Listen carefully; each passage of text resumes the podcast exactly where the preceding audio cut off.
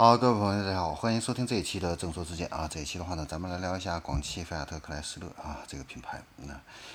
呃，现在的话呢，眼下啊各大车企呢都是在疫情之后抓紧复工复产啊。但是我们注意到有一个车企的话呢，去躺平了，是谁呢？就是广汽菲亚特克莱斯勒啊。呃，那这个公司的话呢，它在四月份啊，这个产销量的话呢都是零啊，五月份的话呢是一辆啊，这基本上就是一个停产的这样的一个状态啊。为什么会出现这样的一个情况啊？官方给出的这样的一个解释的话呢，就是这个广汽菲亚特这个广州工厂要搬山搬迁到这个长沙的一个工厂啊。今年的话呢，一直都是在搬迁调试设备啊。现在的话呢，还没有调试好啊，所以这个是停产的主要的这样的一个原因啊。那店里边现在销售是怎么样的一个情况呢？呃，现在我们去到店里边的话呢，了解到就是吉普品牌啊，现在的这个国产车型基本上是没有的啊。进口车的话呢，呃，主要是在卖这个牧马人和角斗士的一个皮卡啊。那牧马人呢，现在卖的还可以，一个月的话呢，能卖个十几台啊，而且呢是没有优惠的啊。那广汽菲亚特克莱斯勒的这样一个销量啊，这个基本上停滞啊。是不是仅仅是因为这个工厂的一个搬迁呢？其实不仅仅是这个样子的啊。呃，我们来梳理一下它背后的这样的一个发展情况啊。那这个公司成立是在二零一零年啊。那它销量的一个巅峰是在二零一七年，是卖了二十二万辆车啊。但是随后的爆发了这个经销商的一个集体抗议啊，就是压厂家压库啊。呃，所以后来的话呢，整个这个菲亚特克莱斯勒的这个销量也是一步步的一个下滑。那二零一八年是十二万辆，二零一九年就暴跌到了七万辆，二零二零年的话呢又暴跌到四万辆，二零二一年进一步暴跌到两万辆啊。那就短短的几年啊，菲亚特克莱斯勒的一个销量已经跌去了九成啊。那今年的前五个月，它的销量也只有一千八百多辆啊。下滑的也是非常的厉害的哈。那现在呢，它的这个去年啊，这个产能利用率的话呢，只有百分之六啊，这是一个什么概念呢？一般汽车行业的话呢，产能利用率一般都是在百分之八十八十五左右啊，都是比较高的啊。百分之六的话呢，基本上就是没有车在生产了啊。那你说这个销量在不断的一个下滑，厂家有没有动作呢？当然也有啊，在去年九月份的时候啊，广广汽菲亚特的话呢，呃，菲亚特克莱斯勒的话呢，也提出了一个全新的一个口号，就是 One Jeep 啊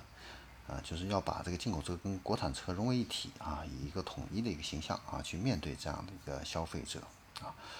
同时的话呢，这个广汽集团还有这个菲亚特克莱斯勒集团的话呢，也各自向这个。企业的话呢，进行了一个注资啊，总共是注资了四十二点五亿元啊，但是的话呢，现在来看啊，这个并没有能够让广汽菲亚特克莱斯勒这个品牌的话呢触底反弹啊。嗯，当然冰冻三尺非一日之寒啊，它的这个边缘化的话呢，一方面啊是以前的这个集团的这个竞争力还不够强啊，在这个。而且在这个吉普品牌之前的话呢，广汽菲亚特克莱斯勒的这个轿车产品啊，菲亚特品牌、克莱斯勒品牌啊，都已经是先后退出了中国的一个市场啊，再加上管理体系的这样的一个问题啊，导致了广汽菲亚特克莱斯勒啊面临目前这样的一个困境啊。那对于广汽菲亚特克莱斯勒来说的话呢，现在。迫切的一个问题就是要进一步梳理组织架构啊，那股比是非常重要的，它影响到这个企业的一个控制权啊，只有这个组织结构合理了，这个企业才会有这样的一个竞争力啊。但是恰恰就是在这个股份的一个股比的一个问题上的话呢，现在这个双方的这个博弈啊，这个还是比较大的啊。那你像这个今年一月份啊。斯特兰蒂斯集团的话呢，是宣布啊，计划是把这个持股比例提高到百分，从百分之五十提高到百分之七十五啊。呃，这个广汽集团的话呢，同意交易的相关手续，但是这个计划的话呢，仍需要监管部门啊进行这样的一个批准，但是的话呢，就没有后来了啊。呃，这个里边后期啊，这个股比会怎么样去进行这样的一个调整啊？其实还是一个悬案啊。那去年的话呢，这个广汽菲亚特克莱斯勒的这个财报来看的话呢，这个资产啊是八十六点八亿啊，负债的话呢是啊八十六点七亿啊，基本上是快要资不抵债了啊啊，所以这个股权配比这方面的话呢。